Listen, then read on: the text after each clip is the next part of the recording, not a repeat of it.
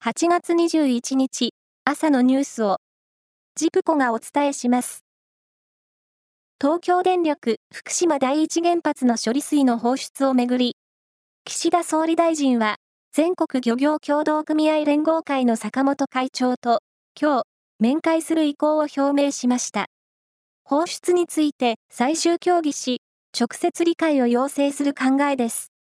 その上で、明日関係閣僚会議を開き、今月下旬の放出を判断する方向が強まりました。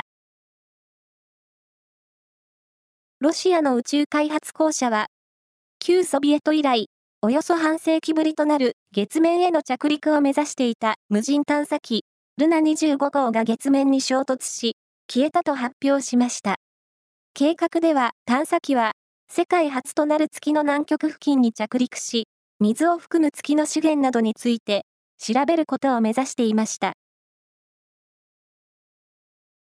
19日、土曜日の夜、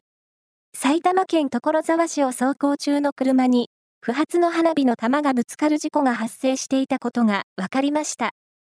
現場近くでは、当時、花火を打ち上げるイベントが行われていて、運転していた男性によると、走行中に、突然、物がぶつかり、鈍い音がし、見ると、直径10センチほどの花火の玉が、ボンネットとフロントガラスの間に突き刺さるように挟まっていたということです。男性に怪我はありませんでしたが、驚いたということです。ちなみに、花火イベントの主催者は、西武ライオンズです。世界陸上が20日、ブダペストで行われ、男子100メートル決勝で、サニブラウン・ハキーム選手が10秒04で6位に入りました。自身が持つ昨年の7位を上回り、日本勢史上最高成績となりました。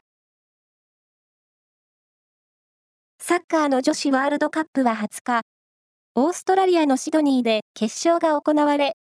世界ランキング6位のスペインが4位のイングランドに1対0で勝って初優勝を果たしました。なお、この大会、5本のゴールを決めた日本の宮沢ひなた選手が得点王に輝いています。プロ野球は昨日、6試合が行われ、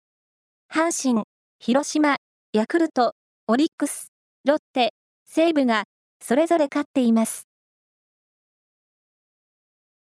国内有数の金魚の生産地として知られる奈良県大和郡山市で昨日金魚すくいの全国大会が開かれました。